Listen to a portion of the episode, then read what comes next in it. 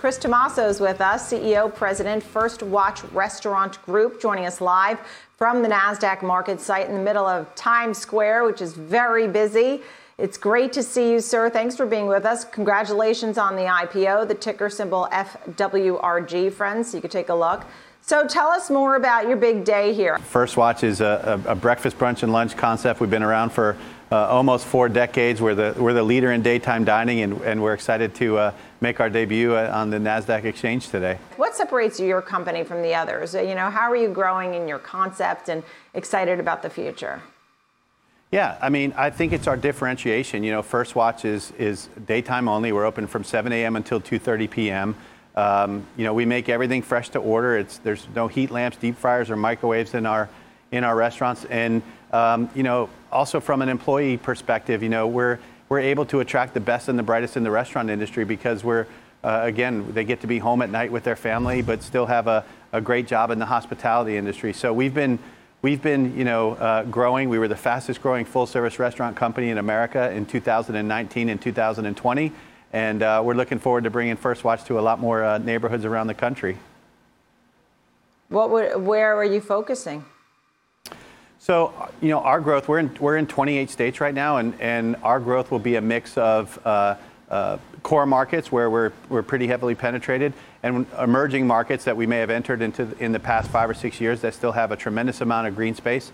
Uh, and then new markets that we uh, haven't even entered yet. So every twelve or eighteen months, we select a new market to enter. This year happened to be the Chicagoland area, but we see the potential for twenty-two hundred restaurants across the U S, and we're we're uh, well on our way there.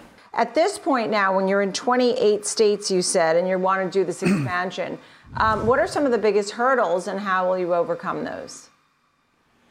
You know, again, we've been doing it for many years. You know, we, we expect ten to twelve percent unit growth a year.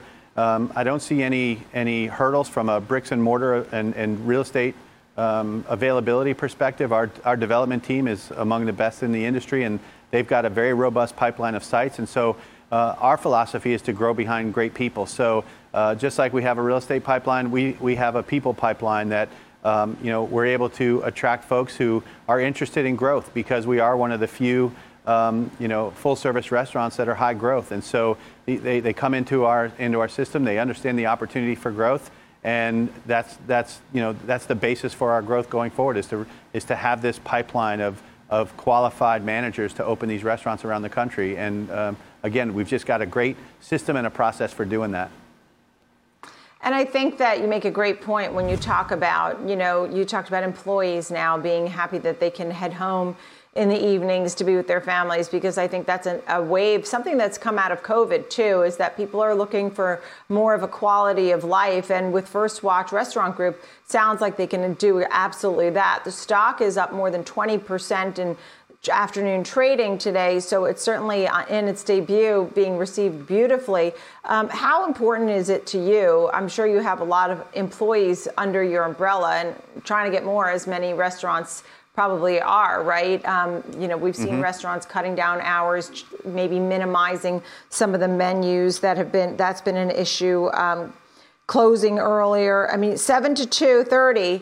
Tell me more about the employees and things like that, just the real world issues that you have day to day. Yeah, absolutely. I mean, we've we've heard similar situations of crises in our industry where folks have had to, like you said, you know, close early or close one or two days a week that they weren't doing before because they didn't have the staff uh, to, to handle those hours. We, we fortunately have had to do none of that. We've maintained the entirety of our menu. Uh, we've kept all of our hours and all of our operating days. And I think a big reason for that was because, uh, you know, the relationship with our employees. We had one hundred percent of our directors of operations return post-pandemic, ninety percent of our general managers returned post-pandemic, and seventy-five percent of our tenured hourly staff returned as well. So coming out on the other side of COVID, um, the worst of it anyway, we had that core base of seasoned employees who were ready to serve customers who wanted to come back, and we had a lot of customers who've come back. And so us being able to, uh, you know, provide that high level of service that they They knew and loved before COVID with the same people, the same smiling faces, albeit behind a mask, uh, really helped in our rapid recovery from COVID. And we're, you know, we're seeing, um, you know, high teens comps over two thousand nineteen. and um, you know, we've returned to positive traffic for the quarter. So again, our recovery has been spectacular, and that's thanks to, I think, our ability to uh, attract, but then seriously in this case, retain uh, our employees. So we didn't start in the hiring hole uh, that many others did, and, and I think that has um, really set us up for success.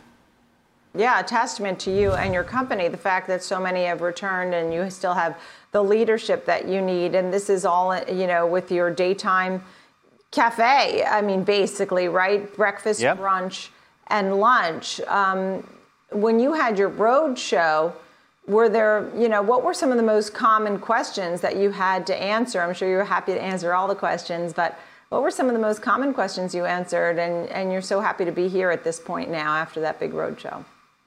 I think that's a big part of it. You know, it was the, uh, you know, getting people to understand the beauty of our model and the beauty of one shift a day and what that means from a, from a, you know, a P and L perspective and, and from a return and results perspective. You know, we have, we have um, uh, in, incredible sustained results, you know, uh, twenty-four consecutive quarters of positive same restaurant sales, six straight years of, of positive annual traffic counts. And so, um, but, you know, the, the first inclination is to think, wow, well, what if you open for dinner? What could happen there? And, you know, most restaurants have, uh, they serve two day parts. We just happen to serve two different ones, breakfast and lunch. And breakfast happens to be, um, you know, a highly profitable uh, day part. And so uh, getting getting the investment community to understand what I call the beauty of our model um, has been uh, a, actually a lot of fun over the past, you know, weeks and months and, and getting to tell our story. And then once they see, you know, the output of that, the, the, the uh,